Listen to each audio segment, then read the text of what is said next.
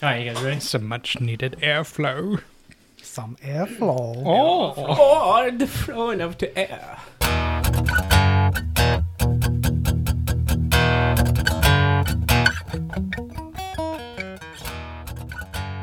Welcome back. Reel it in, episode eleven. hi. One one. My my personally my favorite number.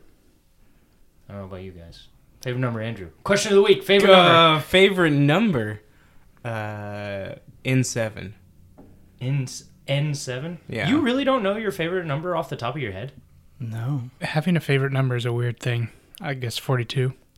Really? Is that a th- weird thing? Yeah. I thought like favorite numbers like common like favorite color or favorite band or favorite movie. Nope. Really? You No, guys don't have a lucky I mean, number? in kindergarten, they're What's not a like, lucky hey, number?" what's your favorite number? What's that? I'm sorry, Andrew distracted me with a stupid question. Question of the week.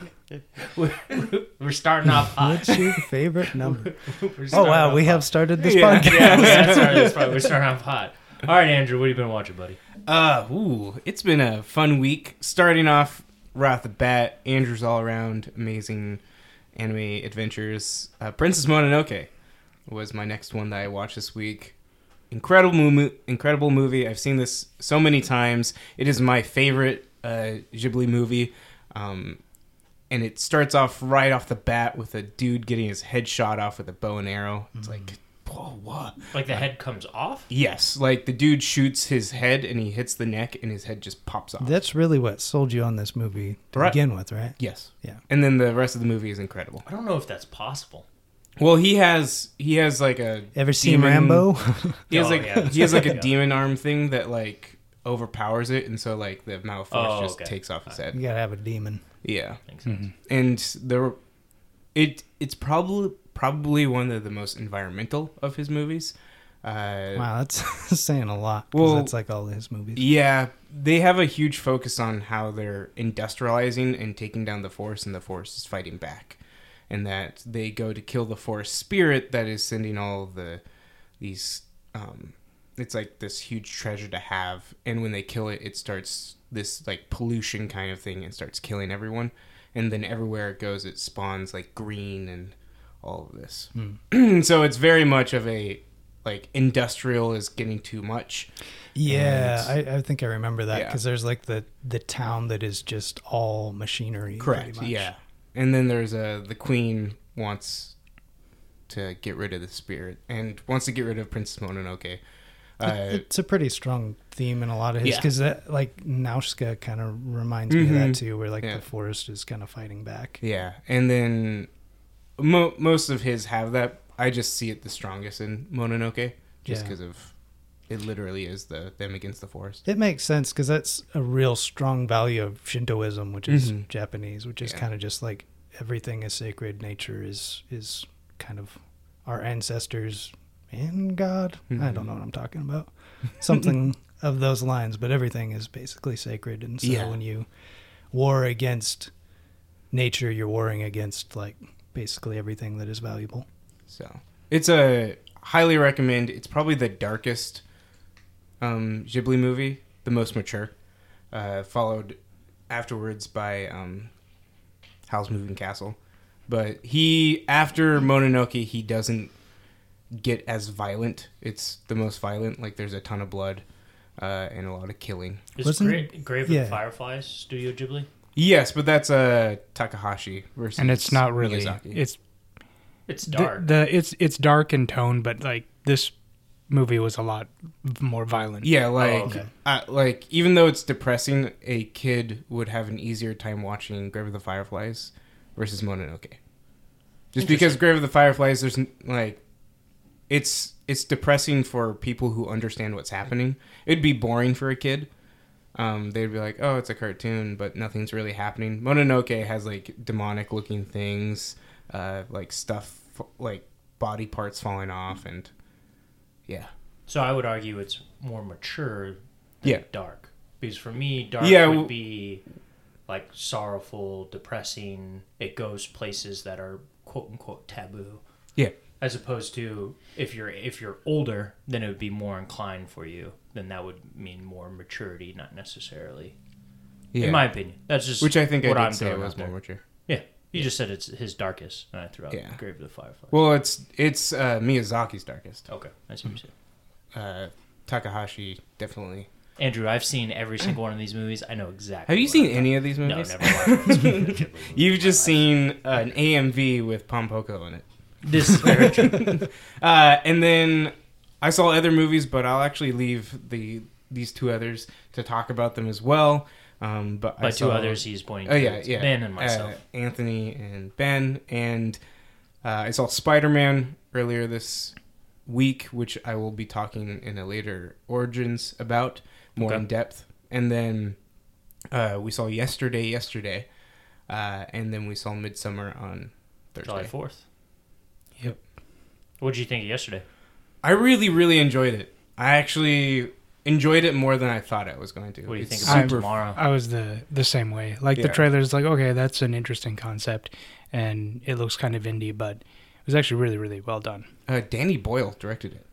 I didn't know that. really? Yeah. Okay. and it shows the cinematography is incredible like every shot the way they do the music it interludes and So for those who don't everything. know, explain elevator pitch. What is yesterday? so yesterday is what is tomorrow? oh yeah What is yesterday today? is, a movie in which a guy uh and it's not even because of the accent a, a power outage goes out in the world um and a guy gets hit by a car and wakes up and finds out that the beatles never existed and so it's kind of this story of he is a m- struggling musician and he plays a song from the Beatles and some people are like what like when did you write that and he's like the Beatles wrote it and so it's this it's this movie that expands on uh what the Beatles mean to people and they actually bring that in later on in the film and it's it's actually pretty powerful.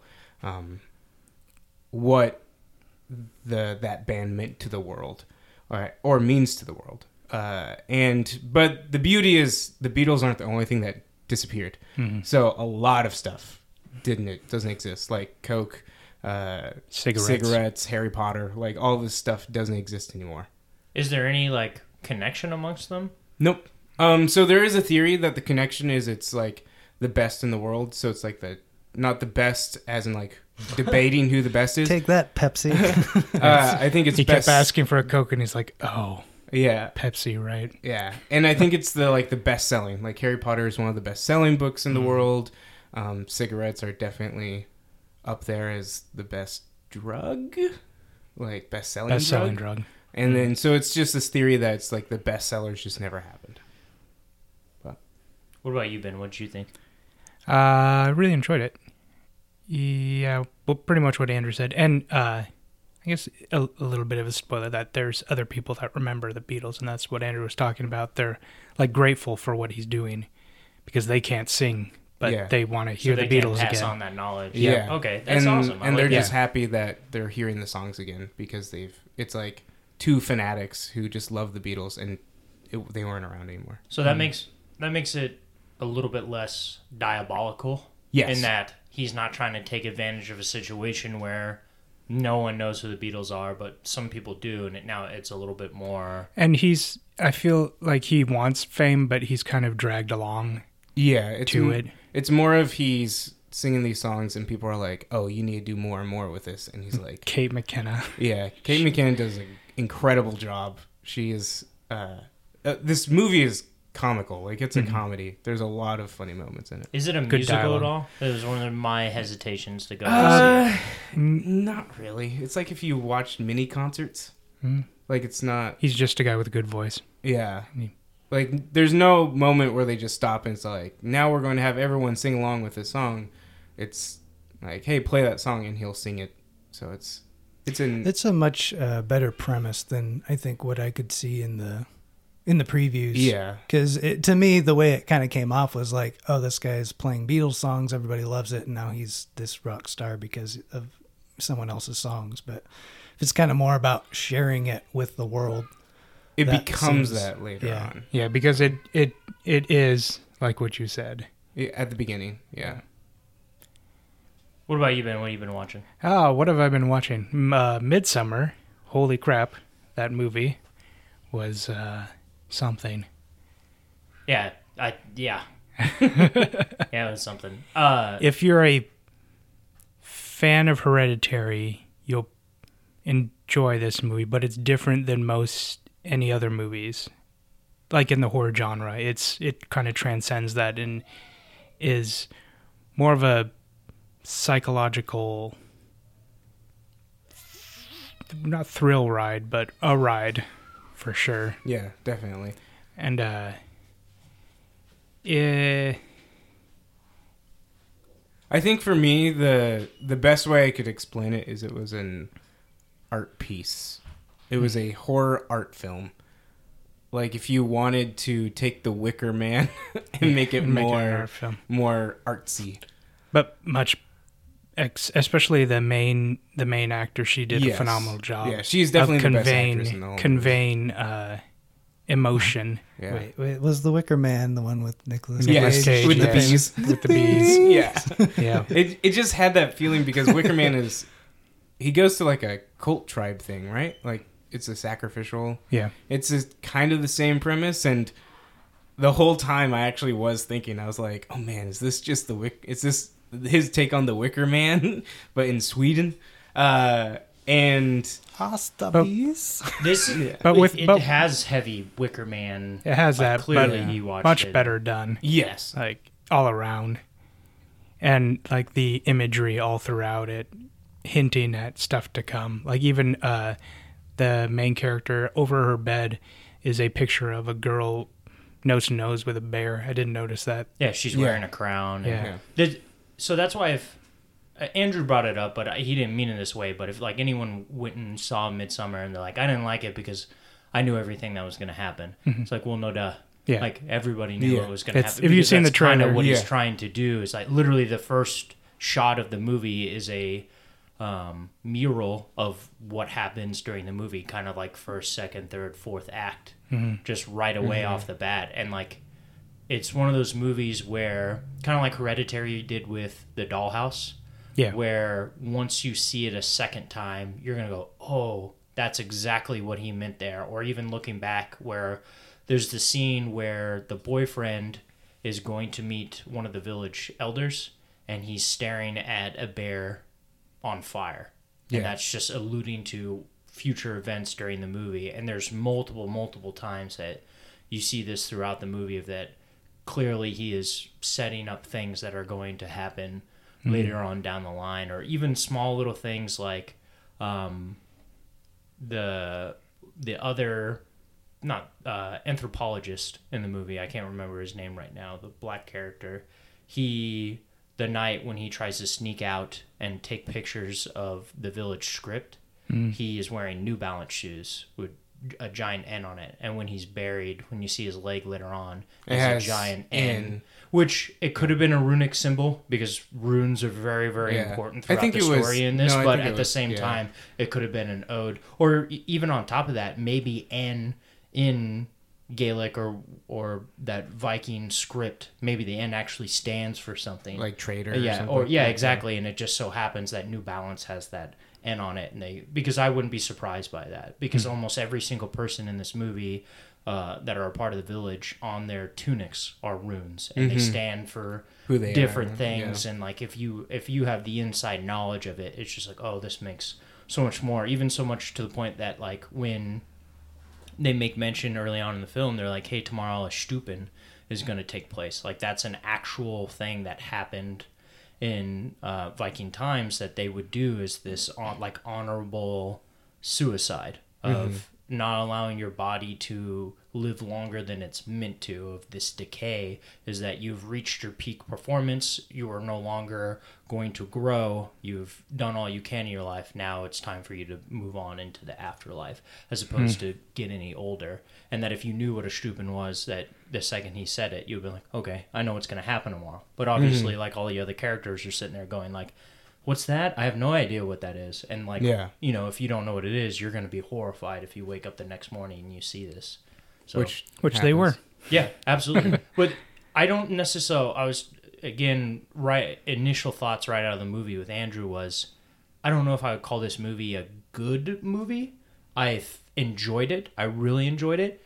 I it's I'm having a hard time separating the movie as far as its content is concerned from how it was shot because it's arguably one of the most beautiful movies I've ever mm-hmm. watched. Yes. Just the use of color and camera angles and transition and it's one of those movies where you know that everything is in a place for a very specific reason. There is a mm-hmm. reason why a character is standing here or positioning here or what's on the wall in the background. Like every single Yeah. thing has a purpose and this meticulous love that is that is put in this movie you get that from it. And that helps obviously boost the movie. But if we're just talking about movie as a pure content basis it's not anything special. It is a pretty run-of-the-mill cult style movie. Yeah, if it- you've seen other like cultish movies. it's a the way I, I see it is it's like a weird documentary on a cult.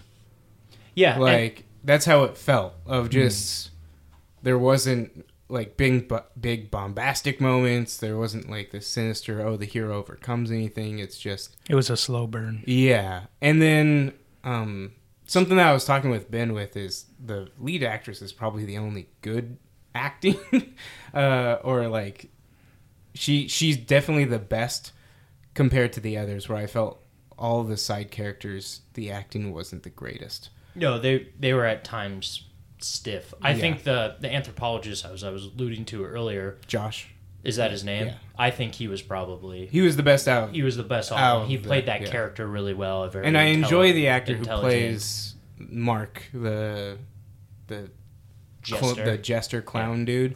Um, I do, I just felt like his character seemed so out of place. Of just the way he, it's like his dialogue was made to present him in a way, and well, the I- point of his character is he's the fool. yes, he is the jester. and I think it's it annoys me when uh, Like he's out, that out of place in that area. Like he's the millennial kid. Yeah, like and it's He's carrying a yeah, vape he's pen the entire yeah, time which and- so we're going to later talk about a movie Cabin in the Woods where I felt like Fran Kranz did a better job with his fool character. Yeah, Like absolutely. the character of the fool had those moments, but he also was more than just that. I think that's two things. Again, we'll talk a little bit more about in the Cabin Woods. Is I think it's two things. I think it's writing, and I also Yeah. think it's acting. Yeah. So it's not necessarily that the actor did a bad job. no, but that's it- where it's I like was, just the kind of character they have that had they written, had written, yeah. and he did his best with it. And it isn't necessarily bad writing either. It was just fine. Yeah. It like it wasn't. And again, that's why I'm talking about with this movie is I don't know if like content wise the movie's Mm-hmm. The- that incredible. The main character was written well. Like She's her excellent. backstory, her acting. Yeah, her Um, acting was like the pain she conveyed. Yeah. I felt it. Yeah. The most harrowing, and I keep saying this, mo- the most harrowing moment in the whole movie is the beginning. Like yes, when dealing like, with the with the suicide and everything is just like I I know for a Yeah, fact that the homicide. people the people down the road for like road from us like the woman was crying like after that first scene. Like Yeah, I'm not. I'm not surprised Yeah. by that. And Ari Aster like came out and said, Aster, uh, said that he, one of his biggest um, influences on the movie were a uh, movie in the mid '70s, early '80s called Modern Romance, which is one giant movie that takes place over. It's a breakup movie. Hmm. Essentially, where you start with both characters are a couple, and basically the movie is just their downfall until eventually they break up. And that is when you watch this movie, that's exactly what it is. Is that literally one of the final scenes of the movie is essentially their breakup, her hmm. dooming her boyfriend to death, and like, okay, all right, this is a huge breakup, but then also overcoming grief. Is that hmm. she's now found a way to finally feel normal again, but With in feeling, And- and part but of in it- feeling normal again is within embracing that insanity. And part of a community that uh, feels her pain along with her. which that was an oh, that was an incredible scene. There's a, a scene within the movie where she has just found out that her boyfriend is cheating on her, quote unquote, and and and another insane scene. that scene was crazy, but she then starts breaking down and crying and like runs away to her bed, and basically the village women posse. posse are following her and she just she's starting to hyperventilate and cry and then all the women around her start going beat for beat following her with the cries That's- I think the whole cult is that way. Like when the uh, old man didn't succeed in his suicide, all of them were wailing in pain, like they're they're feeling his pain. Or the very and end then of the, the, other scene where the quote unquote orgy thing is happening, all the other women around are feeling they're those emotions it too. Or at the very end when they're burning down. Yeah, they're screaming. in everyone's like everyone's screaming and acting like they're on fire, and that there is a sense, like you said, a community. There is a connection with the people there. So I definitely agree. I think you should go see Midsummer if it's something that you're interested in for sure. I- if you can uh, stomach hard movies, because it's a pretty intense movie. yeah, if if you had no like go see a trailer, if horror movies are not your thing, you had no inclinations to go see this movie before. I don't think this is gonna. This isn't a. This isn't in a cabin in the woods where it's like I know you have your thoughts about cabin in the woods, but screw that. You have Yeah. to watch this movie. Midsummer is not that. No, it's, Midsummer it's is definitely that. a movie that I'll I will probably watch this recommend. one more time in Nah, my I probably won't watch this movie. I, I'm gonna take some time, Yeah, yeah. but I, I will probably watch this movie Yeah. another time. And then to uh, clear my head, uh, the fourth, I watched all of season three of Stranger Things. Thoughts? Yeah. Really, And really good. Did you finish it, Will? I did. Okay. So you guys can talk. Um, so that that that spoiler thing, not really spoilery. What spoiler thing? My main complaint. Okay.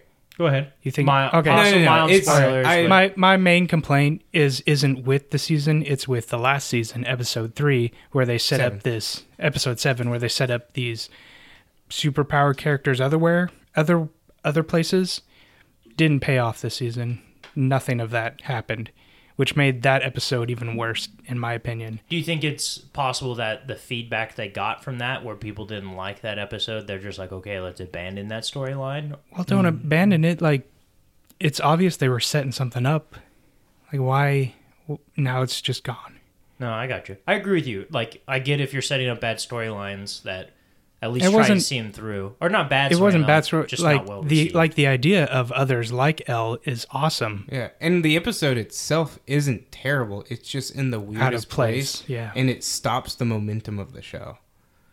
Um, to the point where literally the next episode after is the last scene that we saw in episode six. So it's just like, yeah cool. We just took a little break, a detour. little nap. and and now Yeah. a detour that means nothing Yeah, but other than that it was it was really really good i, I enjoyed it a lot uh, Spider-Man: Far From Home. Oh no, far from home Uh, no, I no, wanna no, get- I I, wanna I, get oh, Will's- you want to get uh, Will Will's Stranger thoughts Three? it. uh, Stranger Stranger Things. Things. Go ahead. I thought it was not very good. oh, as a whole or just Yeah, it's riddled with inconsistencies. Uh, I I really feel like, for one, uh, as far as inconsistencies go, um, El gets like forty eight nosebleeds, and it, it's just like she just wipes it away like like nothing, and she uses these powers very casually. And to me, like the the nosebleed was a big deal when it first happened. Like this is her pushing herself to the limits like sapping Like- her strength. yeah like this is a dangerous thing and she just does it like nothing uh like over and over and over again in every episode um but then at the end yeah oh she gets nosebleeds in two nostrils. That's when you know it's serious. But well, i mean well that what you're saying is like she she's using it like she doesn't she can't get sapped of it but then that happens. I, so what i'm saying is the rules are really squishy and it's one thing when like bloody nostrils. when the uh, when the writers are kind of taking you down a road and they know where they're going, but I really don't think that they do. Um, which the- could go and play with your your issue of yeah. Yeah, and it's like uh, Will can still sense the uh, the mind flayer, but he never gets controlled by it. And there's no real explanation as to what that connection is. They don't really explore that. You don't really learn anything new about the upside down. Um, it there there were a lot of things, and one of the things I really didn't like is I feel like they got this big intellectual property that was super successful, and now they're just trying to ultra monetize it. I mean, this whole thing, like if you had a problem with Captain Marvel beating you over the head with the 90s, this is like multiplied by a thousand. really. that, I that felt- new Yeah. coke coke scene New, yeah, they wrote like a whole scene about new Coke versus old Coke. Um, they, I felt like I was watching an episode of We Are the '80s, and I was just waiting for Michael Ian Black to like talk about the Rubik's cube. Oh. It's like it's pretty rough to me. Um, I I was pretty disappointed. I feel like they pulled the the horror thing where like something traumatic really happens and then afterwards everyone acts as though there's was never any history of anything bad happening. Like when hmm. things start getting weird again, for some reason, like the people that are trying to tell other characters like, "Hey, there's something very strange going on that's not right." They're extremely resistive to it, which- which just doesn't make sense. Like, "Hey, do you remember when when my son was like possessed by this big thing from a dimension that we don't understand and it was all sealed up?" Yeah, I think that might something might be happening again. They're like, "Come on, move on from that already." Jeez, lady. You know, and that's kind of like what it felt like. Kind of, but then he went with her to go to the facility where it was happening. He had to go to a facility to believe her. Yeah. No, I mean it. It just it didn't feel natural. I feel like both uh, Will's mom and Hopper devolved as characters. They become very one dimensional. I thought there was a lot more depth to Hopper in season two. in in Yeah, both of the I agree with seasons. that. Yeah. and he just kind of they turn him into this oaf who has a weird obsession with Magnum PI, and it's uh, there's I don't know I I just feel like I don't know if fan service is the right word for it, but I just feel like that's all it was. Like they tried to expand the the fan base because uh, none of the scary moments ever felt scary. Like I didn't know what was going to happen. Like I just felt like, oh, something intense is happening. Everybody's going to be okay at the end of this scene. Everybody that you want to stay alive is going to be alive. Uh, there's just there's no real shockers, you know, and I felt like that's completely contrary to the first two seasons where like I didn't know what was going to happen. Everything felt like a new experience, like you were exploring something very dangerous and very unknown. yeah. And this doesn't really take you anywhere deeper than you already were.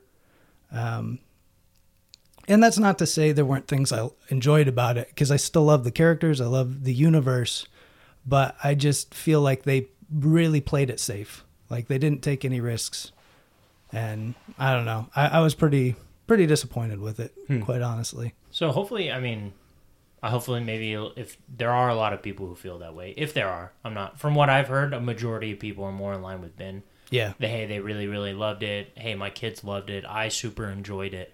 But a lot of the people I, I've talked to are even more, uh, like nicer than Ben is when it comes to stuff. Like they're very like they're a little bit closer to my wife.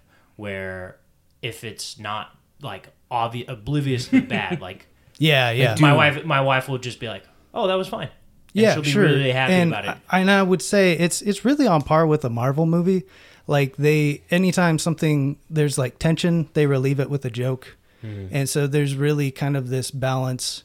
It, it's uh, it's very approachable, and you re- honestly you don't even need to see the first two seasons to enjoy the third season. The, oh, I dude, disagree.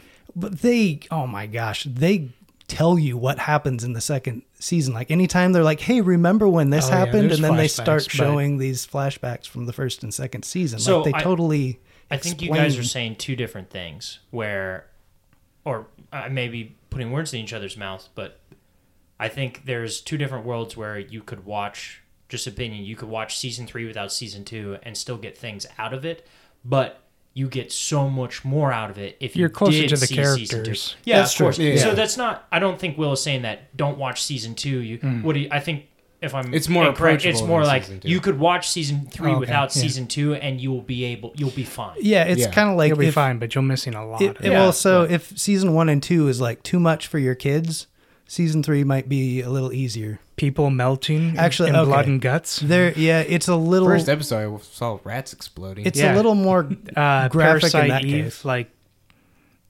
so a little bit of spoiler the creature like infests people and then they become mulch to build a giant version of him like Parasite Eve where it's like all blood So and is guts. this is this a little bit like the Prin- Princess Mononoke, where it's like mature versus dark? I where the so, first season, yeah, yeah, where the yeah. first season wasn't necessarily like blood and guts, but it was a little bit It darker. dark, yeah. Right. Yeah, But as yeah, I opposed to give it now, they yeah. may up the maturity like a I, little bit more. the first two It's- seasons, I would say, had were they were a little more scary and creepy. Yeah. This one was just kind of more like there's gross things. Yep. okay, visually. I agree with that. yeah. all right, cool. All right, well, and And, uh, Spider Man? Spider Man, yeah, Far From Home. Far From Home. What'd you think, buddy? I liked it. You liked it a lot. Yeah, I liked the s- last half of it a lot. Yes, I I, think. I that, think that's the general consensus. yeah, the, the last pretty third of much. that movie is really good. Yep. Like honestly, I'm when I going- watched, Once- I'm flat out saying it, the last half of the. Uh, I Once- don't know if it's the last half or the last third. It's the last third. I know. I know the spot that it happens, and so I, I want to watch the movie again and actually see where that actually takes place. It's probably some of the best Spider-Man things I've seen on screen. After Mysterio's monologue, for Uh, me, it's it's the mis- first time you first see time you see Mysterio- Mysterio, Mysterio do his thing. Yeah, with, yeah, yeah. with Yeah. Peter. Yeah, it's just that monologue was a little blip of ugh. Yeah, yeah, that was it. That's when the movie hit its lowest point, in my And then opinion. and then it starts, then it starts going up, and then when it hits Yeah. the Mysterio part, uh, we don't want to spoil too much Yeah. because people are still going to see it. Mi- Midsommar, I'm not too worried about spoiling. Mm-hmm. Stranger Things, obviously, we want to stay topical. We didn't spoil It's, too much, it's but I think it's interesting for people that don't know comics. Like, yeah, spoiling this, but it's potentially spoiled. yeah. That's the the whole. That's the weird thing of uh, I do- stepping around. Like, yeah, I do want to hit a, a spoiler warning right now because I think for the people who have seen it, we would be remiss if we didn't at least. I know you may talk a little bit more on your podcast. and I want to I want to say something. is Yeah. so Miles. No, actually not Miles. Spoiler warning on Spider uh, Spider-Man: Far From Home. The are, is it about the after credit scene? Or no, no, no. About you? Mysterio. Oh, go ahead. Like, All right, it's go ahead, Ben. Mysterio. Everybody who's read a Spider-Man comic knows Mysterio's a Venom, uh, Venom, a villain. villain. Yeah. He's going to become a villain. Yeah, and I thought they handled that transition. Mhm. Well, They- well, outside of the they, monologue. they did. Uh, I was hearing uh, it, uh, a discussion about it, and this guy came up with this fantastic idea of having Jake Gyllenhaal play some other superhero in the universe, and then at that point, it turns out to be Mysterio. That would have been pretty cool. That would have been very. If there was a little bit, that would have hit even harder. Mm-hmm. Of like, Yeah. okay, this guy's actually a really good guy.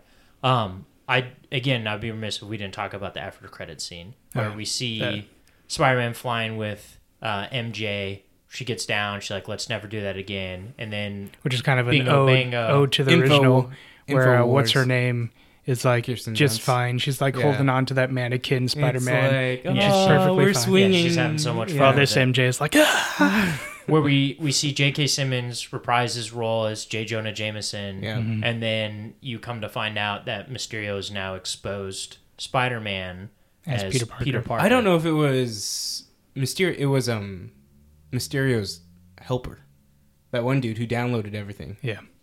Well, But every, it was Jake everybody's everybody's still still wondering if he actually is still alive I, I because I- they if I'm seem to be setting up the Sinister Yeah, Six if I'm if I'm betting something, it's he's still alive.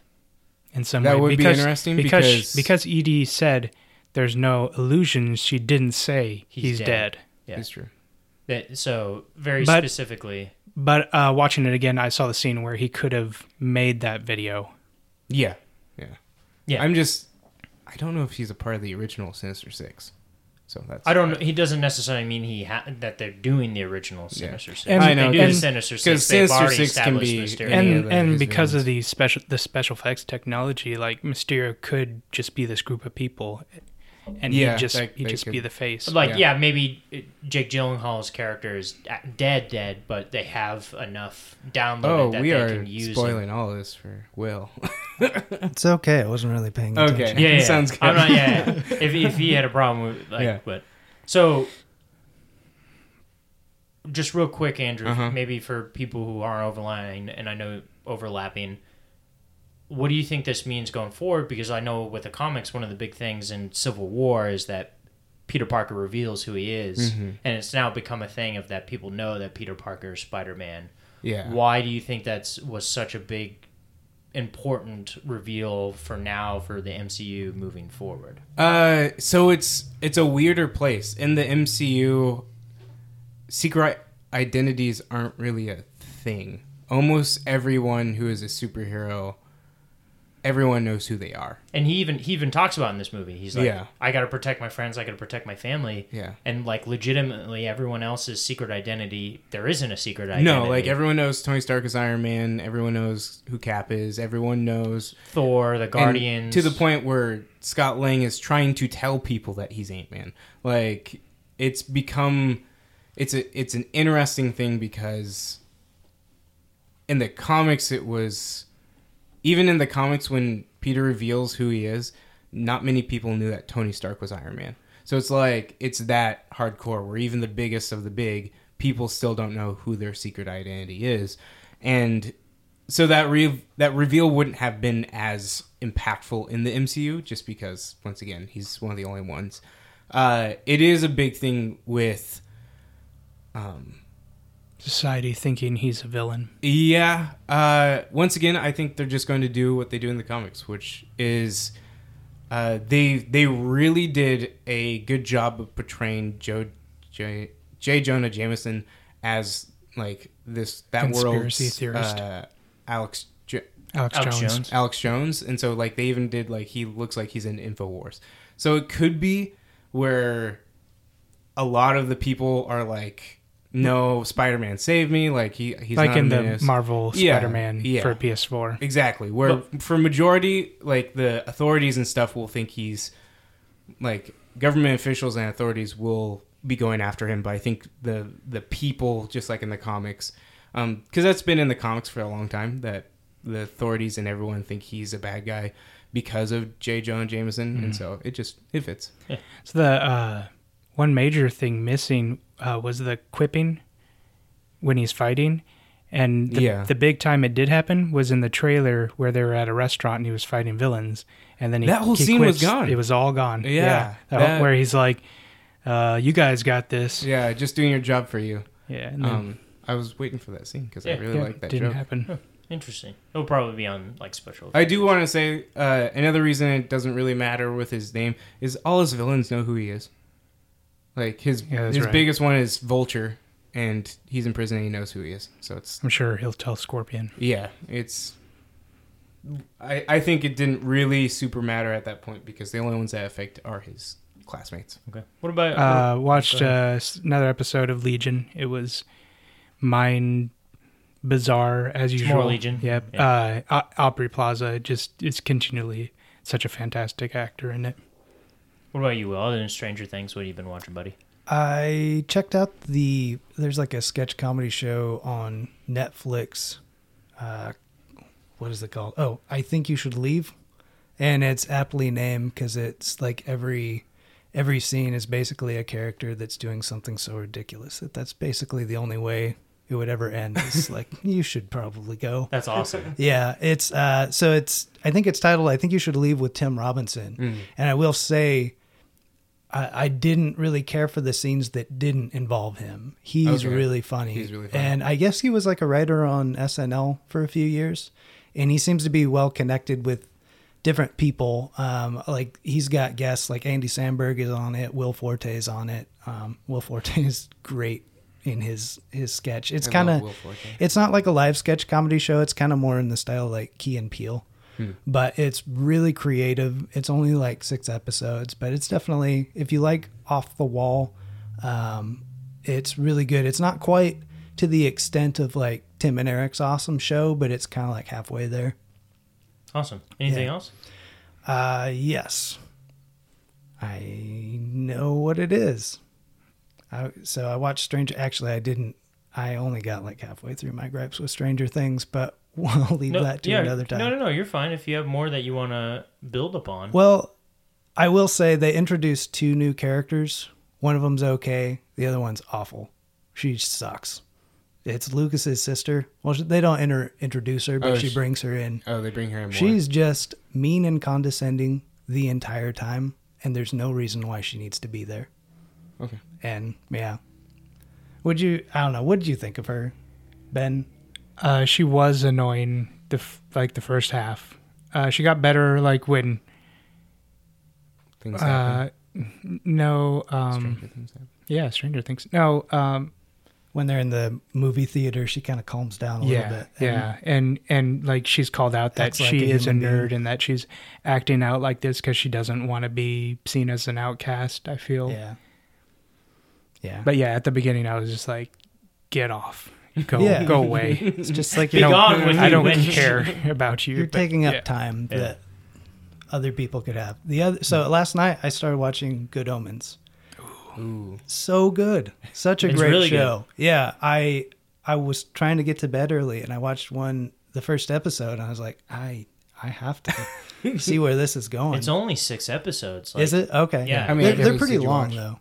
I, I made it like halfway through the second. Okay. but it's you know it's such a it kind of pokes fun at uh, religious mythology Mhm. in the most British way, Mhm. and it's just so entertaining. And like, it not only is it well written, witty, and funny, it's also like a very intriguing story. Mm-hmm. And I love the relationship between the demon and angel because they're It's kind of yeah, like the demon's only like halfway demon, doesn't really want to play that role, Mhm. and the the angel is way more goody goody than all the other angels, which I think is hilarious. And yeah, it, Their it- interactions is yeah incredible. It, it provides a really uh, entertaining movement through Mhm. through a bunch of stuff that just feels very unfamiliar, but uh, extremely intriguing. Yeah, absolutely. Did you get to the scene with the paintball, I did. the paintball game where Crowley turns the guns into real guns? I didn't see. I don't remember that. Oh. Maybe I yeah. Maybe he hasn't hit that yet. I'm only halfway through the second, so I Yeah. might have stopped right around that time. Okay. Yeah. So, I think we've hit on everything I watched with Midsommar and Spider-Man: Far From Home. Uh, but to pick up on Andrew's amazing all around uh, anime adventures. or my my game show, Oh, which I've now been ousted for loving game shows because I do. Um, oh, your game show. yeah. I forgot about it. So the golf. I found out they rebooted Press Your Luck, Oh, okay. and it has Elizabeth Banks hosting it.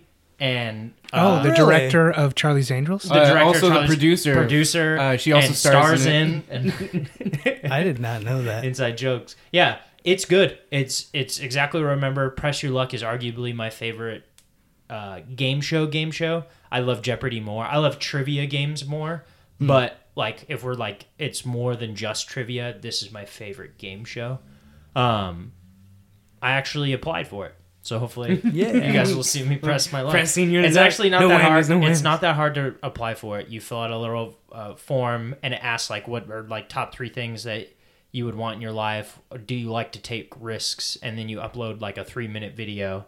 Hmm. So, I'm not saying I'm gonna be on it, but I'm saying if I'm on it, I'm gonna crush. Nice. Probably not going to watch it. It's the only it's the only game show I would like legitimately apply to be on for.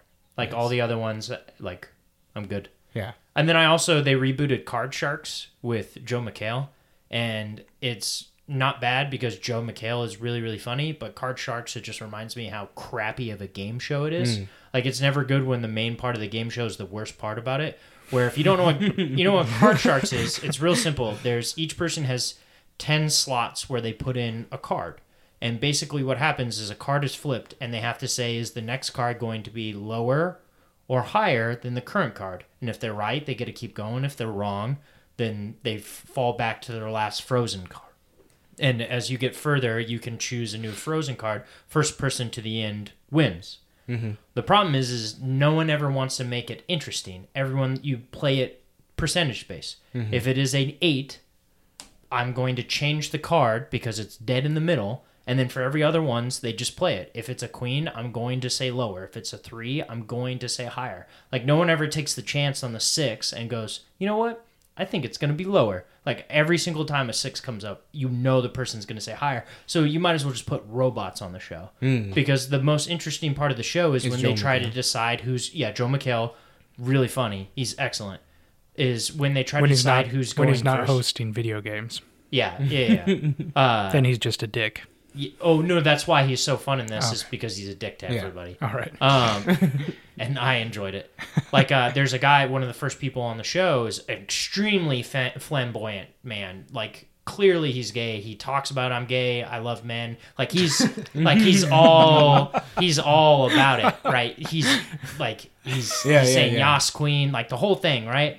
And then he like he like literally says the words I'm gay, and then Joel McHale goes, "Wait, what? You're gay?" like so just small little things like that are pretty funny. But the funnest part or most fun part is when they're trying to decide who's going is they go we pulled 100 people and they're like here's a good example is they pulled 100 veterinarians and they say what percentage of veterinarians performed surgery on an actual human and one person picks a percentage and the other person has to say is it higher or lower and if they're right they go if they're wrong the other person goes Okay. that's the most inter- interesting part of the show but it happens like three times during the show Oh. so they're just big How do you Figure out. like catch up on new and revamped game shows? He watches the Game Show Network. it's what Just the- my wife the yeah my channel? wife and no no no they're on hulu Oh, oh okay. you don't watch the channel. You just watch them. yeah i watch them on hulu Okay. Yeah, absolutely. my wife, but my wife and I love them a lot too. Okay. So that's Yeah. one of our He shows. We'll sit enjoys down and them. watch them. So Well, that'd be a good reason. yeah, Yeah, throw it down. I would also, hope I love, so. Yeah, I love game shows. You kidding I me? really do hope that you enjoy them. what? That you're not just watching. Yeah, out of pain. I hate this so So much, much. but I must watch game shows. So, uh, I actually do have a question of the week for you guys. Oh. Not a fake. What's your favorite number? Which I guess is Okay. not as normal as I thought it was. But so we don't have to get too deep. I don't want to alienate anyone, but I do think I want to hear at least your guys' opinions on this. And Mm-hmm. obviously, if you're listening to this, let us know your opinion on it. What do you think of the casting of Ariel? And have you guys heard about this?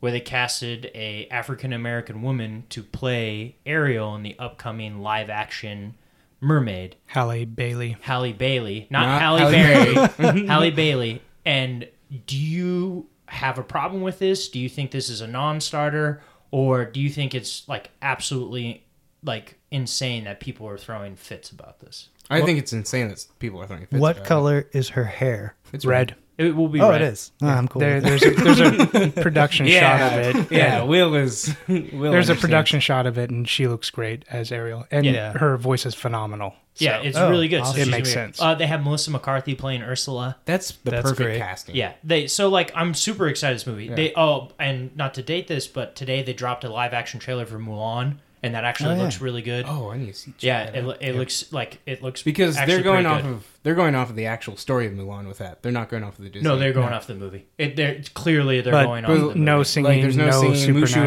isn't a dragon. Oh yeah, yeah, that may be a Yeah. thing, but you the story beats are very much for the movie. It it feels like No Disney. Huns. It feels like Disney meets Hi- Hidden Tiger, Crouching Dragon, or Yeah. Crouching Tiger, Hidden Dragon. That's right.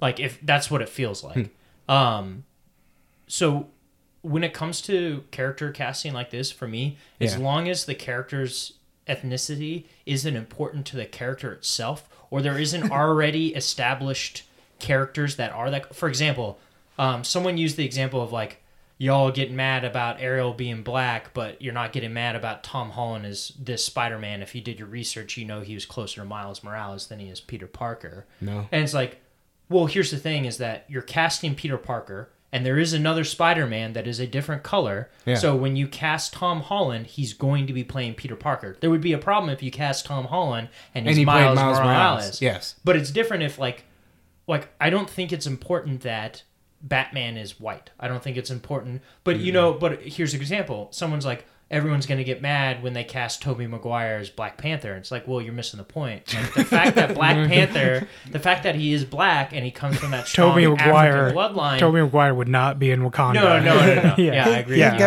Guys, but I am again, from like the Wakanda. ethnicity, the, eth- the ethnicity of that character is important to Yes. who the character Like is. Luke Cage is also another one. Um, Sam Pal- Wilson, yeah, Luke Falcon. Cage. It is important. He is a social worker for um, urban youth, or they changed it in this movie. But in the comics, he is a social worker for urban youth within the black community. So Steve like- Rogers. The fact that it, the time it takes, the time it takes during uh, the time it it takes place during, like the fact that someone is going to go into experimental testing and is going through all this is To be the because face of the of segregation to be of because America. Steve Rogers has to be white Yeah. because of that. But that doesn't mean Captain America has to be white. We've In modern this- day, yeah. in modern day, like that changes. But if we went back in time, like it's just that person is more than likely not going to be Yeah. African American or Hispanic or Asian or And what I saw someone bring up even more so is the the ocean that Ariel is connected to has ties to like African land and as, as well. So she could be. Yeah, it's more- It's just. it's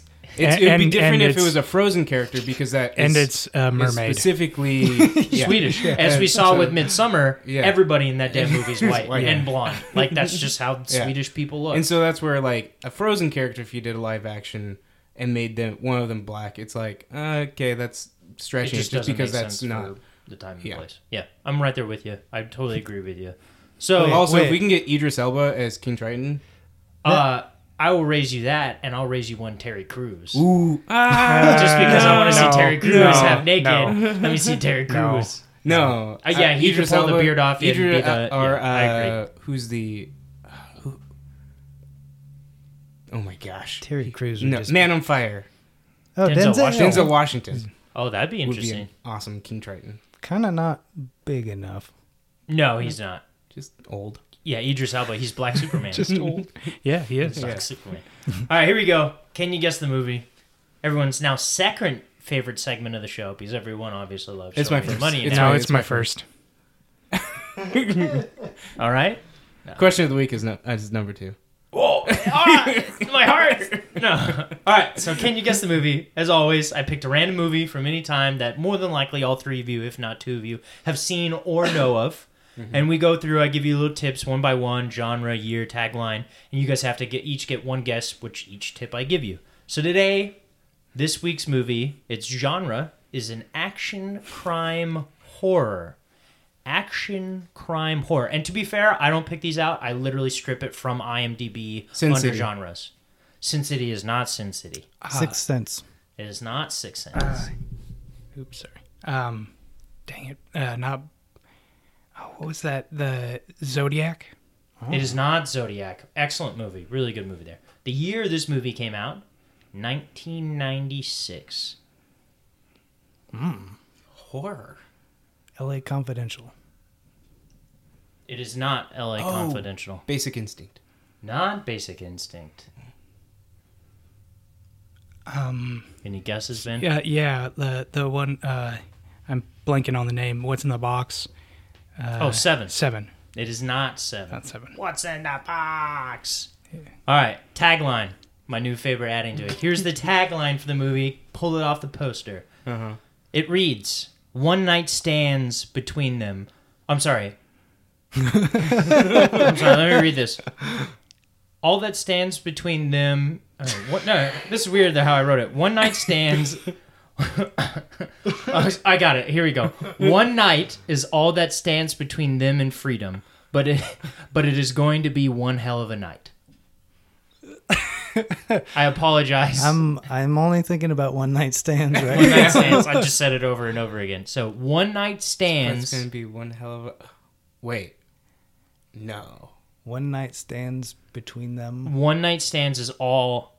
All that. One night is all that stands between them and freedom, From but it's dusk to going to, be from dusk till dawn. Oh, Yeah. okay. That is the movie. So actor George Clooney and then Yeah. director Robert Robert Rodriguez. Rodriguez. It is Okay. Until Dusk Till Dawn, which is an From excellent Dusk movie. From Dusk from, Till from Dawn. Dusk Till Dawn. That was What did I say? produced by Tarantino, right? Tarantino is the Co-star. Director. no He's Robert Rodriguez. Robert Rodriguez directed. The it, two right? people, Yeah. the two Co-star. main actors in the movie are Quentin Tarantino they- and George Clooney. I thought they uh, co-directed. I thought the first half was directed by Quentin Tarantino. That's- the second half is No, Robert that's- Rodriguez. I mean, it feels like that, but It, it's possible, but like no, he's Robert Rodriguez is listed, and we'll actually get into this with Cabin in the Woods because Okay. there's there's a director and a writer, but Mhm. either one of them okay, could have so been they, the director. they they both wrote Clearly, it. they collabed on it, but Yeah. Quentin Tarantino is actually like the co-star in this. No, no, Him no, and I know George that. Clooney I know the that. two. So that's probably why they just gave the ode to Robert Rodriguez is because he's not a main. Okay. Th- There's movies out there where it's like Tarantino presents, but he didn't like direct. Yeah, it. Yeah, and he he Yeah. he produced it. I knew that. I well, there was the know. double feature there for a while. Death Proof. uh, called Yeah. Planet Terror. Terror. Yeah. What was the That was overarching uh, Grindhouse. Grindhouse? That's and right. it's That Planet uh, Terror, Machete and Death Machete Proof. Two came out of. Yeah. Which Tarantino comes out and says he regrets making Death Proof. But, Really? Yeah. I like Why? Death Proof. yeah, he he doesn't like it. I think the fact that it was paired with Planet Terror is the reason why is because I I thoroughly enjoy Planet Terror. Planet Terror when is you watch, awesome. When you watch the Grind uh, Grindhouse presents, But clearly I, that's I enjoy uh, Kurt Russell's character. Kurt Russell's Yeah. really really Definitely, good in that. Yeah, I definitely agree. So we're gonna take a quick break. When we come back, we're gonna get into the meat and the potatoes of Mm. Cabin in the Woods.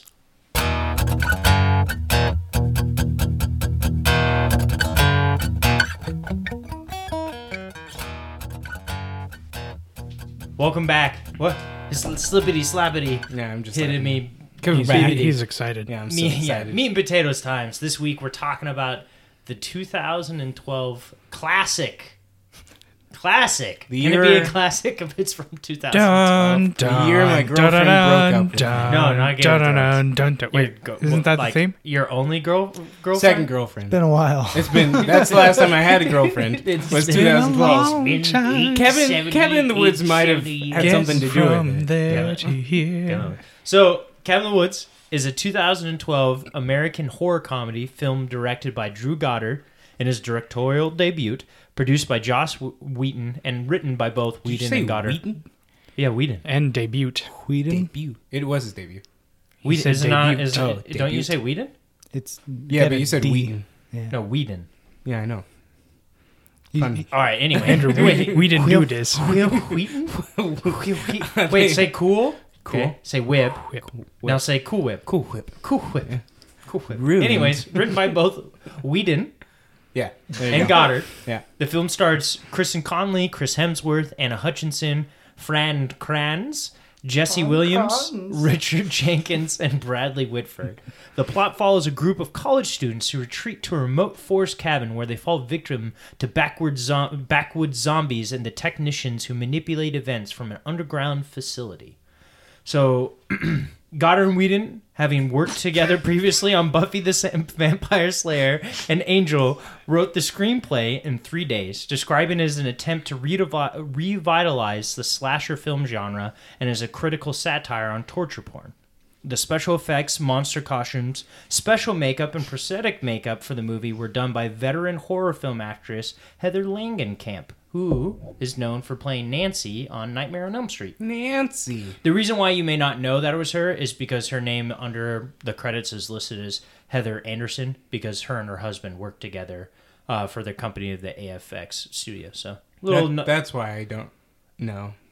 Well, have you seen Nightmare on Elm Street? No. Nancy's. Oh, whoa. Okay, you have you seen Nightmare on Elm Street? Will No. It's, uh, Ben, Friday. of I've course, seen has all. seen Night- Nightmare on Elm Street. All yeah. of them. So It's- Nancy, people who know, I just think it's really cool that someone who's an iconic, just because Nightmare on Elm Street, Freddy's But so iconic. Did you say she was in the movie? She's the main actress in Nightmare on Elm Street. No, no, no, no. No, Who does she play in Cabin no, in no, in this movie she does the special effects, Oh though, yeah, makeup. That's why I'm saying Ew. we wouldn't know. no, no, but that's what I'm saying. It's really cool that she got her start as an iconic character and from horror movies, and then later on began working on horror movies. I thought that was, I thought that was pretty good. Yeah, I thought that's really cool. Anyways, we were we're having some fun technical difficulties with the fan. Anyways, the filming took place in Vancouver, British Columbia from March to May 2009 on an estimated budget of $30 million.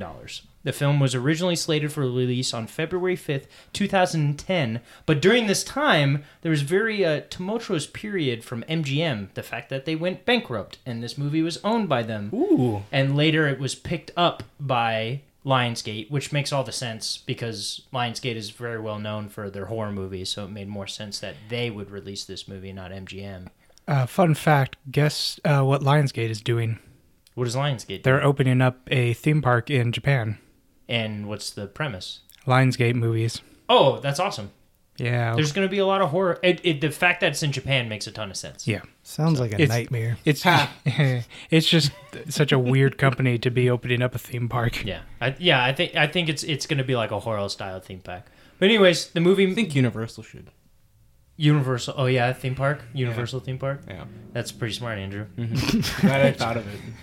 So literally, the movie was filmed in 2009 and didn't get released. It was done in 2009, but didn't get released until 2012 because of the transition of MGM going bankrupt, thinking that the movie wasn't going to do really well, and that they wanted to change their um, image, and they thought this movie wouldn't do very well. For That them. makes a lot of sense because Chris Hemsworth looks like he just came from the Star Trek shooting. And wool.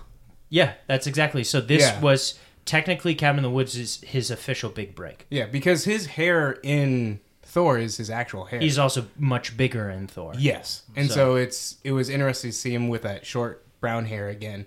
But this versus- movie didn't come out until after Thor. Correct. So for a lot of people, when they saw this movie, they said, "Oh, that's Thor." Yeah, But he filmed this well before, and I actually have some really cool tidbits about that that you'll see a little bit later on. But for now, impressions. What did you guys think about the movie, Andrew?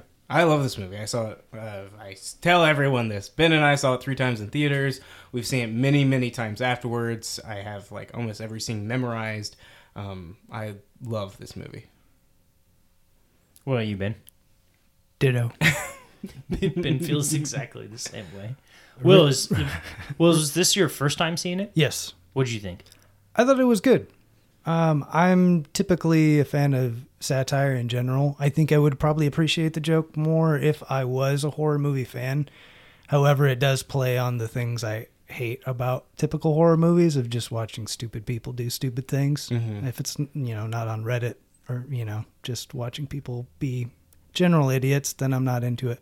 But uh, I, I like. I don't think I've ever seen Joss Whedon do something I didn't appreciate. Um, he's he uh, is a He very didn't see Justice creative writer, and uh, yeah. So this and this movie is really definitely satire, not a spoof. It's not quite that silly. It's a lot more well thought out and intentional, and I, I appreciated how they pulled it together at the end because I think just doing the satire like in the first half of the movie was like, oh, this is cute and fun, but really when they uh, break down, not necessarily the fourth wall, but you know, they start, uh, I don't know what can I say, you know what?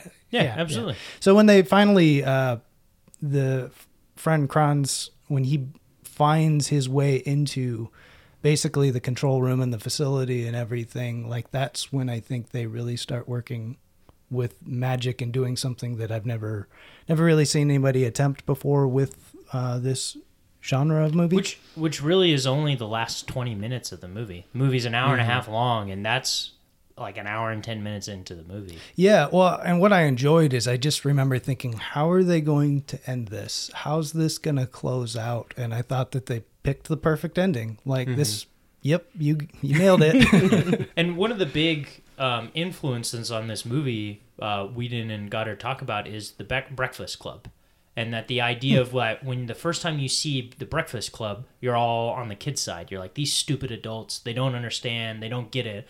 But then when you rewatch the movie as an adult, you're like, wait a minute, you damn kids, you gotta watch yourself. And the idea of that they're like, what would that look like in a horror movie? Everyone who watches a horror movie is always on the side of the the people who are being attacked. But Are what they? would it look like?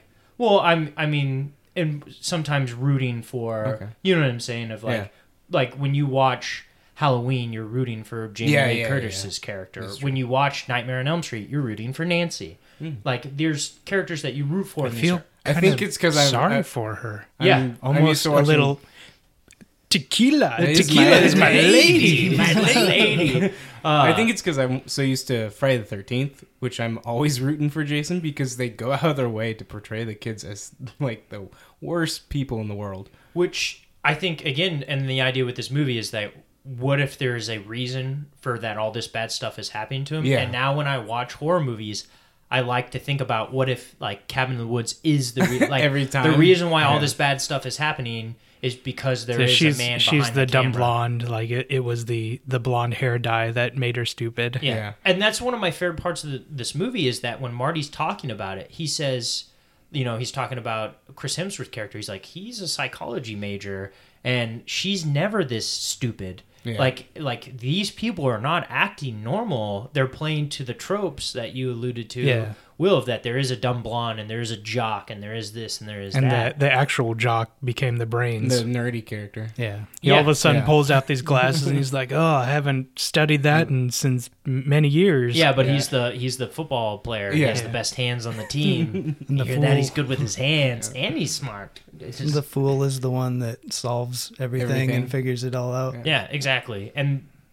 the way that this movie kind of turns everything on its head, but still playing to the spoofs and the satire of what people expect out of horror movies is the reason why it's so special. Mm-hmm. And what it's executing is that you can watch this movie in like three different viewings and get three different things out of it. If you're a if you're a horror movie buff and you love it and you watch this movie, the fun part of it is like the ending when you see all these like the horror. the horror characters and the ideas of that, or if you watch it as a comedy or you watch it as a sat, like whatever you're trying to approach this movie as, or all three, or whatever it is, is you get something out of it. The only one that I've heard where they don't get something out of it are the people coming at it where they wanted a true horror movie, where they wanted to be scared.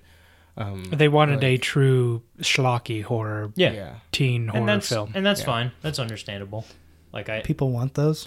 Yeah, Oh my gosh, they they're the lowest common denominator. they're one of the most They- profitable they- genres in. They would in be the people that absolutely hate Midsommar Yes. because it's Oh, thoughtful. yeah, they just want dumb. Oh. Again, like like I read earlier, this is trying to be a satire on torture porn as well, as well, and people literally sometimes like Saw. Like people watch Saw because There's they like just want to seven see how Saws. people die. because people pay money to see. Yeah, it. people just want to see how what like what's the new contraption how people die. They could care less Yeah. about like and that's what the story the is Jason in movies itself. were essentially that. Yeah. slasher movies become Jason that in way. space. yeah, I love Jason X. Jason X. Yeah, I love that. Jason X. She gets her. She gets um, what's the word I'm looking for? Freeze dried ice. No, liquid nitrogen. Oh, yeah, She yeah. gets put in liquid nitrogen. She's like screaming, then it pulls her face out, and then it like freezes over, and then he smashes Yeah, her face. yeah. It's really good. And the people having holograms. sex brings him back to life. Yeah. Yeah, yeah, Yeah. that's true. The holograms that tempt him, and then the Oh, next yeah. scene he's has one in a sleeping bag beating the other one to With death the sleeping with the bag, sleeping which bag. is an oh yeah. if Let's- you haven't seen Jason Let's X, smoke it's pot and have unprotected sex. this is this is one of those movies where it didn't fully embrace the satire, but it started to play with it a hmm. little bit. Jason X is that it knew what it was I trying feel like to be. it definitely. no, no, I agree. Yeah. It just not to the extent Cabin in the Woods. My favorite is say. when he. Yeah, yeah. It's not a. It is a. To me, Jason X is a is a spoof, whereas Cabin in the Woods is trying to be a, a thoughtful satire. yeah. And also, It Follows is kind of a thoughtful satire on the Jason movies. yeah, absolutely. Um, one of my Whereas favorite that one's more close to the horror Yeah. genre. Yeah. One of my favorite lines in this movie is at the very beginning of when uh, Sitterson and Hadley, played Mhm. by Richard Jenkins and Bradley Whitford, are talking Incredible about. combo. oh, just such a really good combo. Or basically, they're talking about like, you know, everyone has failed up to that point outside of Japan, and then and then uh, Hadley or Whitfield's character was like, you can't trust the Swedes. Yeah. And I just we just got done just watching watched Midsommar. Midsommar. I was like, no, you can't trust the Swedes. I- Never he's trust like- the Swedes. He's like always buy American. Yeah, It's always like- yeah, always buy American. And the Japanese was like 100% Yeah. uh, flawless Success rate. success Yeah, success rate. Which and a bunch of little girls were Yeah, able to How defeat. How hard is it to kill nine year olds? Yeah. Zero fatalities. zero fatalities. F you. yeah, you. Yeah, he's, yeah, he's Just just play at the Richard. Jenkins just yelling at Yeah. all the nine year olds. And then I just love dying. where they're like, and now that we've put Coco's spirit into that happy little frog. yeah, and they're so happy. So speaking of favorite things, what are some of your guys' favorite scenes from the movie? The ones I've listed, and you're feel free to add, but I think I hit them. Is the motorcycle crash Oh, where you have Chris Hemsworth basically I never give this hold back. Yeah, yeah, yeah. don't Never hold hold back. back. Yeah, Never never do. do. He gives a speech. I'm gonna come back with the uh, the army right. with big guns, Yes. and we're gonna tear this entire place down. Where uh, Goddard, who wrote and directed this movie, said at this moment, he's like, "This guy is going to be um, a big star." Okay.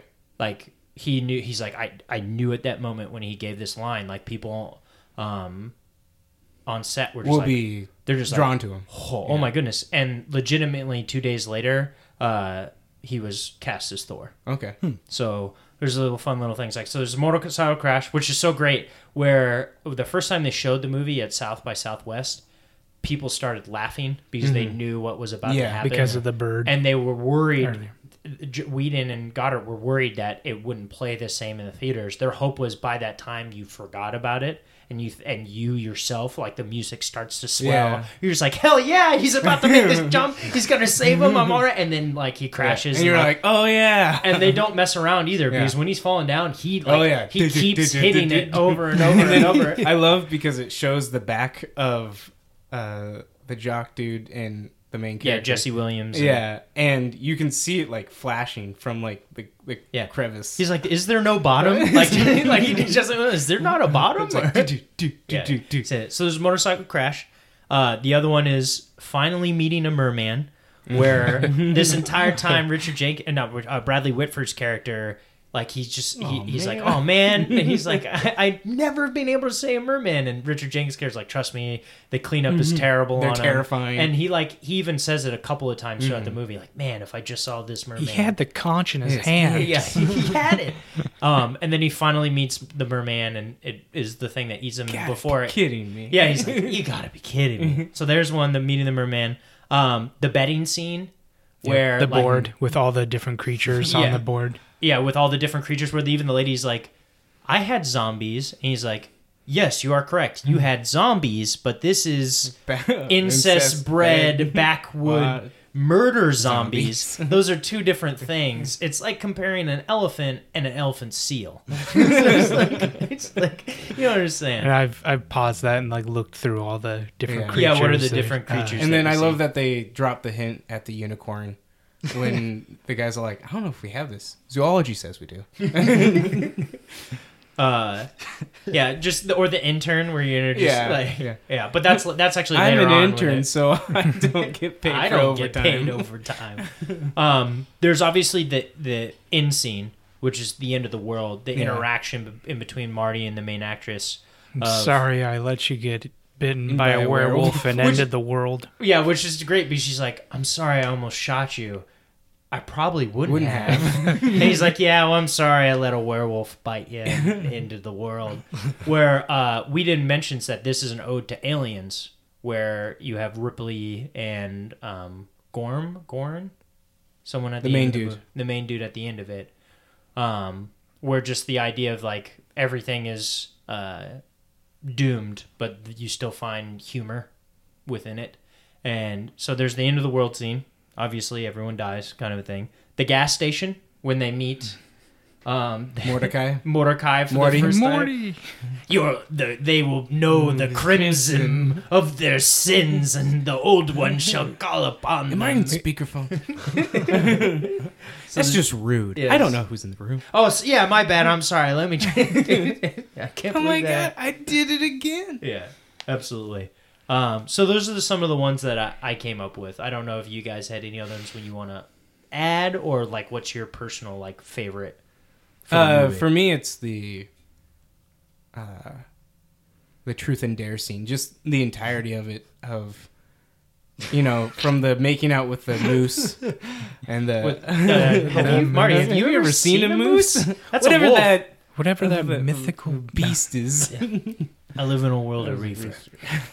Uh, to when it blows open, the cellar blows open, and Chris Hemsworth character is like, must have been the wind, and Morty's like, and that makes all the sense. Yeah. and she's like, what? No. Yeah. Um, I love that scene, and just to the where they're in the cellar and all the different all the different objects. That's yeah, that's a Yeah. really great scene where you're not sure what is going to happen, Mm-hmm. and like everyone is on the edge of the seat, which kind of goes a little bit with the betting scene of like Mm-hmm. people like, oh come on, come on, And which then- one are they gonna pick? uh, on repeated viewings. You you'll like look at all the objects, wondering which object is to what creature. Goes to which creature? and it's one of the only movies that makes me want to wish it makes me wish I had control of what the rest of the movie would look like because it'd be like, oh, I want him to activate this one, I want him to activate this one Or if they like somehow remade the movie Yeah. where they choose a different item. Yeah. each time. yeah. Yeah, absolutely. What about you, Ben?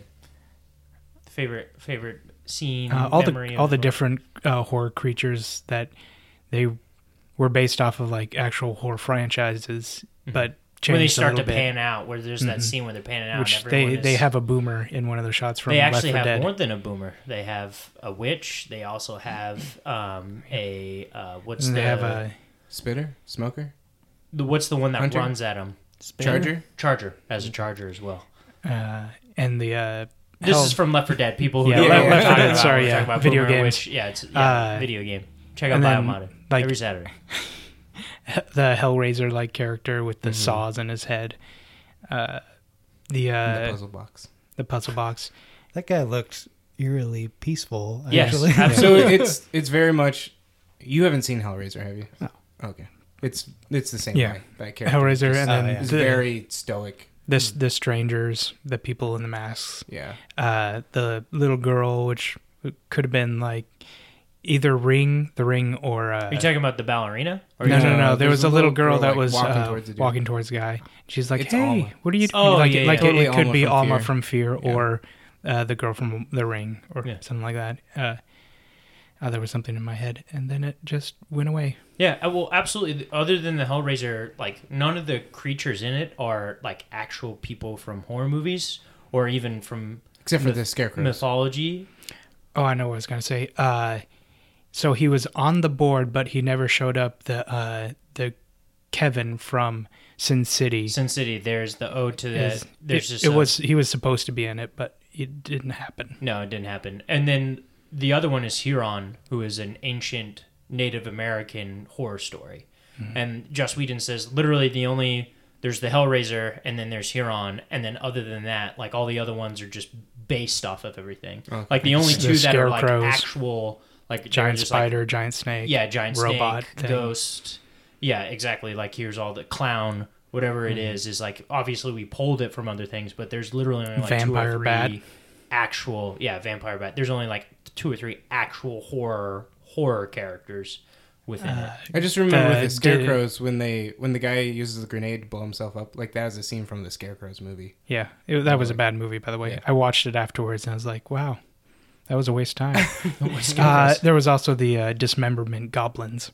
Oh, were they the Yeah. ones? Uh, they they like fly up and okay. like tear people apart. That's where the. Yeah. I just remember Will's favorite is the dude spitting on the. just Face this vomiting. acid. Yeah, just. Yeah. What about you, Will? What was your favorite scene I- memory from the film? Loved the little Japanese girls holding hands around the, the wraith lady and then casting her into a lotus flower. that was just hilarious. Yeah, it was really, really fun. A lot of classic, uh, classic for you. So keeping on with best. What about best performance? The ones I, I have, I put three. You're obviously allowed to add more. Is Chris, Chris Hemsworth as Kurt, um, Fran Kranz as Marty, and then I I cheated a little bit, but the duo The two, yeah. of Richard Jenkins as Sitterson and and Bradley Whitford as Hadley.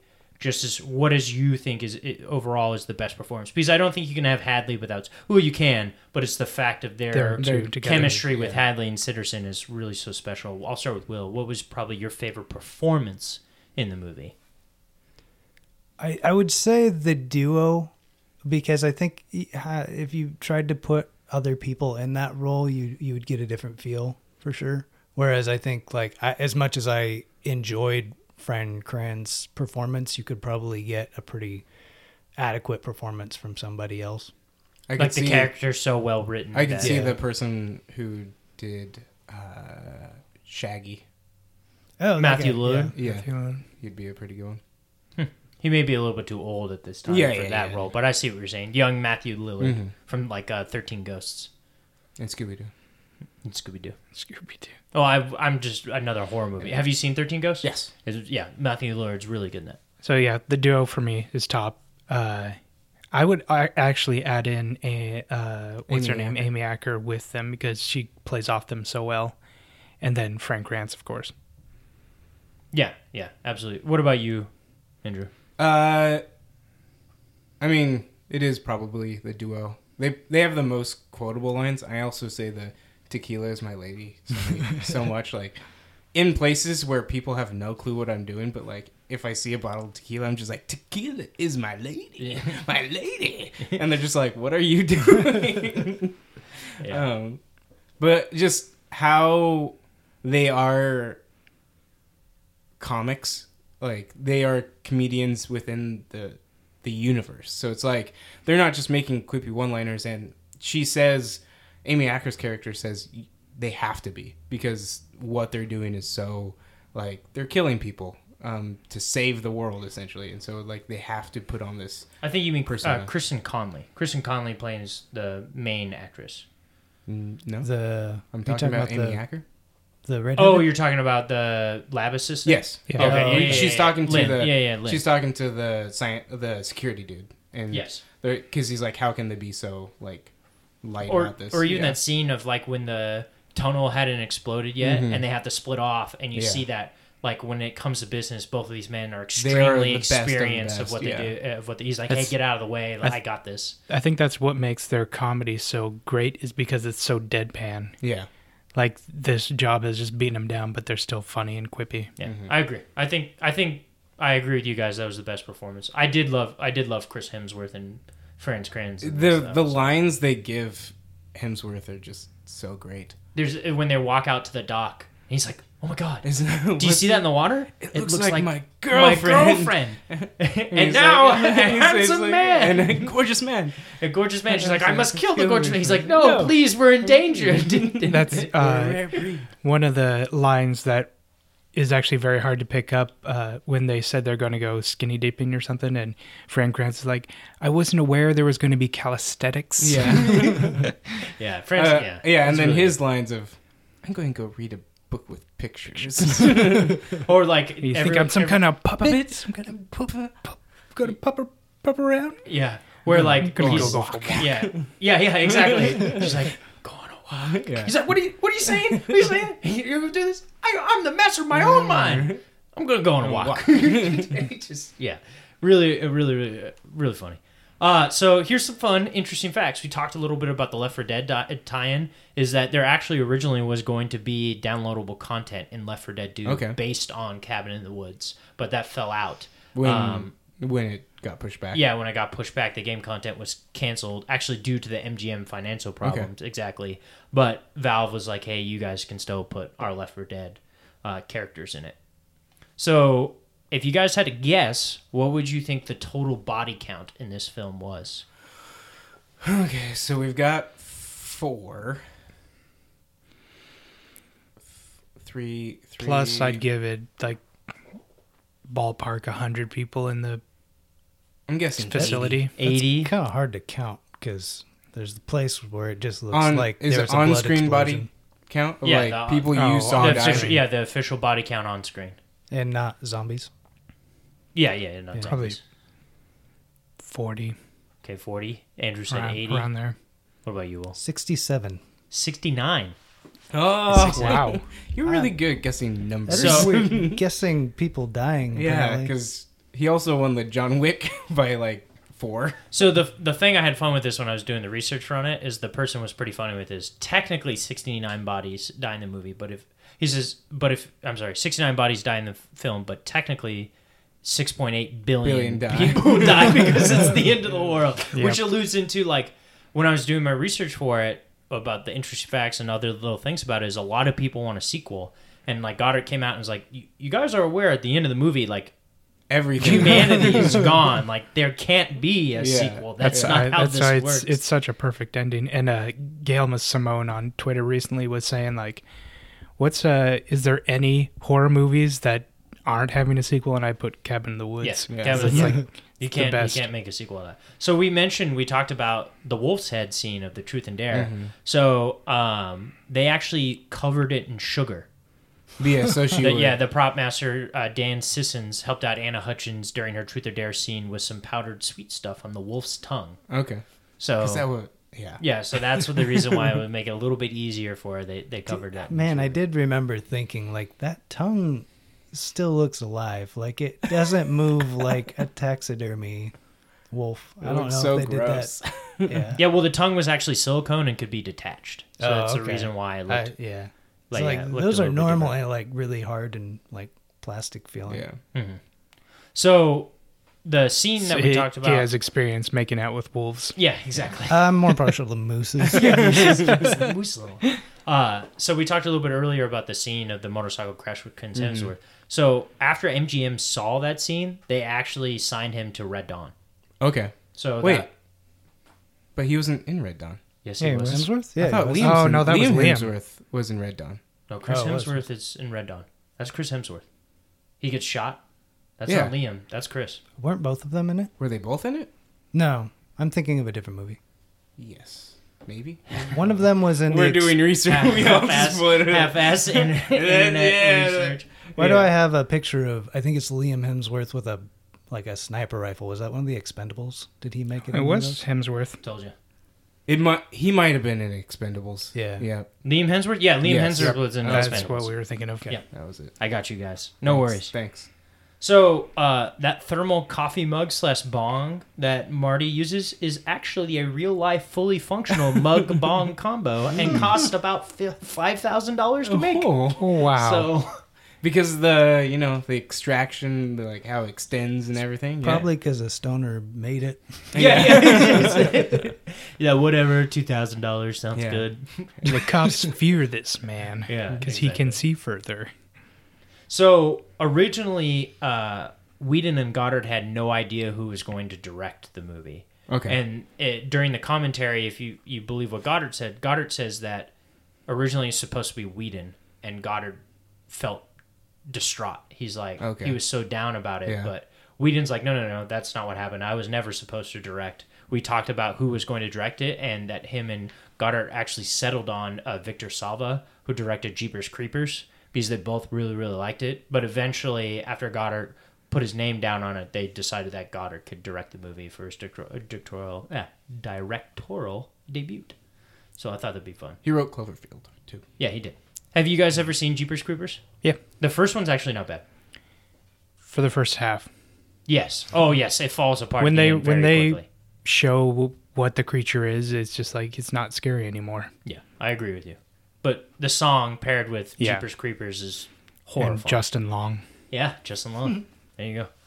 So the they can only get one shot of the merman feeding on Hadley with blood spurting out of its blowhole because the set would be doused in flake blood after the effect.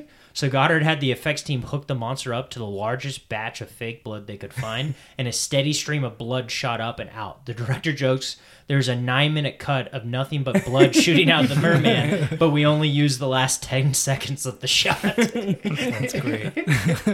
so I thought those were some fun, interesting facts. Yeah. But question of the hour: the Jesse effect. So to be fair, I know you would never put Jesse Eisenberg in almost any I'm- movies you, you I'm- you don't I'm- need to. You don't need to say that. But just for the fact, I'm- I'm- if Jesse Eisenberg was in this movie, Yeah. who would he be? And if he was, would it be better? Uh, the intern. That's that's not a bad answer. Wow, I'd make him the intern. That would be perfect, actually. I don't think it would be better. I still love that actor who plays, because he, the person who plays that intern, he he looks like he's like He looks like an intern. no, he looks like he's thirty trying to be an intern, Yeah, I which I, think gotcha. is even more perfect of this guy who is older, who is trying to intern. it's like because he needs a job.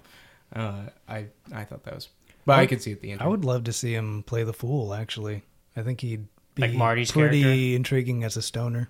Yeah, Kind of. He he does have that the weird. Like he can be he, very. he could make it very interesting. Yeah, could- I with could like kinda the see that. paranoid stoner. Yeah. Yeah, I could see that. I, I was gonna say the security guy, The security guy. nondescript. Oh. The See- the yeah, the guy who was like the straight face the whole time in Yeah. the underground. I just I don't know if Jesse Eisenberg would do that though. Anyway, I actually mm-hmm. liked him. I would like him in Amy Acker's role, okay, playing the lab assistant, lab assistant. where she Yeah. like she's like he would play it differently than her, obviously, but they explaining it very seriously about how things are going.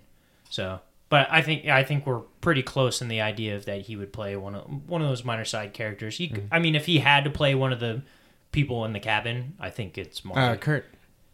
Yeah, you and now when I get back, it would be funny. All right, here we go.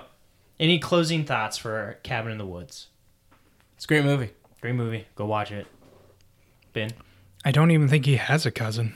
yeah, that was. it's the very end. that's- I And don't then just- Kurt has a And cousin. then I love Mar. Oh yeah, yeah.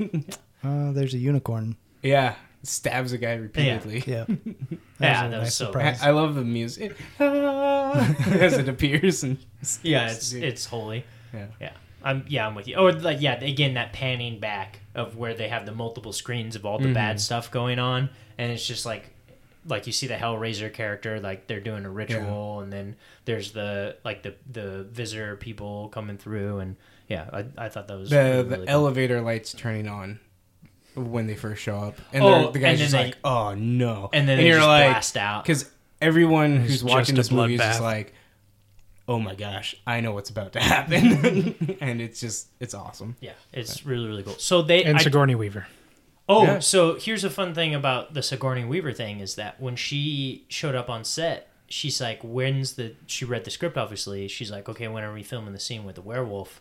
She's like, "Can I meet him?" Because when she showed up on set and they, uh, she showed up when they were eating lunch. The guy who played the werewolf was in full costume and he was eating lunch by himself, so she felt bad. Oh, She's like, "I want to meet the guy who plays the were who plays the werewolf." So I thought that I thought that was she sounds like a nice person. Yes, Sigourney Weaver, absolutely. I'm, Yeah, she I'm showed up. Uh, there was the school doing an aliens like reenactment play, and she showed up to the Nice. school. I've seen greeted that. I've seen the little video of that. It's really well done. Have you? Yeah, it's really really cool. what do you think like an audition to play a werewolf would be like? You have to like prosthetics. yeah. I don't know if it's I. I I wonder if it's one of those things where it's not even an audition, or if it's like you're just known as a character, like a creature character. Actor. The example Like I would Yeah. I would give is Andy Serkis. Is that Andy Serkis got a lot of his big breaks because he did like he played King Kong in Hmm. King Kong and obviously he did with Gollum and, And he's Planet done a lot of Apes. Planet of the Apes. He's done a lot of creature stuff he himself. He's just a really good actor, so he's made it farther than just that. The Chewbacca guy ever do any other? Peter Mayhew? Yeah. no, I think he just did. I think he just did that. But like um, the guy that Doug Jones. yeah, Doug Jones, who is in a lot of Del Toro's work. He's in Ah, Hellboy. He's super tall, lanky. Um, like he, I'm pretty sure he just gets casted. Like there's, Yeah, he plays like creatures, like people in suits, and yeah. So I would assume there's not there's like a, a guild. Like I wouldn't be surprised if the guy who played the werewolf played some other type of animal in a different Kind of like a movie. stunt. I yeah, Yeah, I, yeah, yeah, think yeah. he has. yeah. Like I've looked, I've looked him up. Or, or like the the people, the person who plays um, Michael Myers in a lot of the movies was the same guy for the longest time. Dang. and it was like it wasn't until he passed away and they recast him in the Rob Zombie Halloween. I want to say he was recasted in that because the guy who After originally played passed him like away? passed away. What's that? Oh. The actor who played Michael Myers passed away. So they had to recast. Oh, they had to recast recast who Jason. plays Oh, okay, gotcha. Michael Myers. Yeah, yeah. Mm-hmm. But and oh, I I'm see sure what you're I'm like I'm sure the person who plays Jason is plays Jason in a lot of those movies. Yeah. So like again like hmm. there's It's because he has that iconic build. that build Yeah. and he knows how to play that type. So I wouldn't be surprised there. All right, here it is. Show me the money, which apparently is everyone's third favorite segment. It was fun until you set up this whole competitive 10 weeks thing. Well, it doesn't have to be competitive, but Well, you just set it up as that? Well, now it is competitive. well, yeah, now it is competitive. Sorry, sorry, Ben. I, I'm sorry, but as always, go ahead. Will. you know, Popeyes doesn't really cost that much. So if you no, this is like a Popeyes, you five dollar dollar No, no, competition. no. The, the, the, the winning prize, I don't care about that. Ben It's- doesn't like competition. I don't like competition. No, I got you. Yeah, it's understandable. So we start off. So we start off with The Price is Right. I give you one movie, mem- movie or, or TV memorabilia, and you each guess Price is Right rules. Whoever's closest gets to pick to go first, first, second, or third round.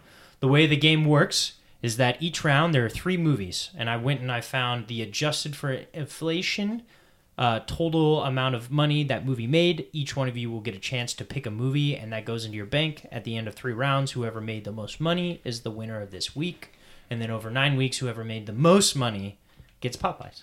Yeah. So here we go. Price is right.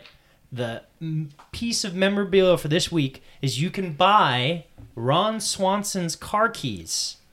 Ron Swanson, Parks and Rec, his car keys used specifically in season three, where there's a scene where they have to trade cars, and the keys were used in that. How much do you think those keys are worth? Will Two hundred and one dollars, Bob. two hundred and one dollars. All right, 300. three hundred. Ben says 300. 752. 700. Andrew says 752. The price of Ron Swanson's car keys, if you want to buy them right now on Yeah. propstore.com, is $395. Oh. ben Neat. is Whoa. the winner. Yeah. Ben, would you like to go first in round one, round two, or round three? Ha! Now I'm going to make it a little more interesting. Each round, the movies are actually worth more money. So round one, round three's movies, on average, are worth more money than round ones. Okay. But round ones, I have a little bit are a little bit closer in price. So there you go, winner. Do you want to go first in round one, round two, or round three? Round three. Okay. I assumed. All right. Next closest was Will. Do you want round one, round two? Uh, first pick. Yeah. I'll First, do first. First round. first round. Will wants first round. I'm the second which rounder. leaves Andrew in the second round. So round one. Will. Yes. The three movies are The Matrix, Tarzan, the animated Disney movie, 1999, and The Amazing Spider-Man, the first Andrew Garfield movie. Which one of those three movies do you think made the most amount of money and would like to pick as one of your movies? Most amount of money all time. All time, adjusted for inflation. The Average ticket price being $9.07. So it's it's box office theater Box office, mhm. yes. numbers. all Global, time. not Global. just domestic, global. The Matrix. The Matrix. Okay. Will takes The Matrix. So we'll go Andrew, Amazing Spider-Man. Amazing Spider Man for Andrew, which leaves Tarzan, the animated movie, Pff, You're so wrong, Ben. for Ben. Why did you choose yeah. that? Way to go, Ben. I, ju- I just love Tarzan. It's Phil Collins and NSYNC, I think, is really what. I actually really like the animated Tarzan. I love I've never it. I think. I've seen it like once or twice. Yeah, I love it's it's not bad. My favorite is my favorite is the the cart uh, the little animated short where not animated short where they show a scene in the movie where they're swinging on vines and Tarzan is holding Jane. Oh, yeah. but It's he's still swinging on the Oh, vine, I and it's just that. it's stuck in between his butt cheeks. That's not the only way it would make sense how he's still swinging on the The vine. comic. Yeah. Yeah. All right, here you go. Round two. Andrew, 1st mm-hmm. pick. Yeah. The three movies are The Waterboy, Thor Ragnarok, and A Bug's Life. Which movie made the most money? Thor Ragnarok. Thor Ragnarok. Andrew picks. Bug's Life. Ben takes Bug's Life. Ah. And then that leaves The Waterboy to Will. Way to go, Will. It's Good probably job, it's buddy. probably going to turn out to be the Yeah, biggest. it's probably Who going knows? to be a good one. Who knows? Okay, round three. Ben, your three movies are Gladiator, Look Who's Talking, Lethal Weapon 3. Which movie would you like to select, Ben? I'll do Gladiator. Gladiator. Ben I'm takes sure it's going to be Look Who's Talking. Gladiator. Uh, Will. Look who's talking. Look Who's Talking goes Uh, to Will. Lethal Weapon 3. and Andrew picks That was my Lethal- pick, Good by the way. choice. I picked it. Lethal Weapon 3. All right. So, here we go. I got all of these wrong. Do a I little, got third place on every single do a little one. math. Maybe. You never I think know. I got third place on every single one last time. So, in round one, Mhm. Will's round, three movies again were The Matrix, Tarzan, and The Amazing Spider Man. Mm-hmm. Will chose The Matrix. Ben was left with Tarzan, and Andrew got The Amazing Spider Man. The movie that made the least amount of those is actually The Amazing Spider Man with 303,438,000. The movie that made the second most is Tarzan. 303,397. I'm sorry, that's the least. I'm I, correction. Oh, wait, really? Tarzan made the least amount. Oh. 303,397,000. Amazing Spider-Man made 303,438,000.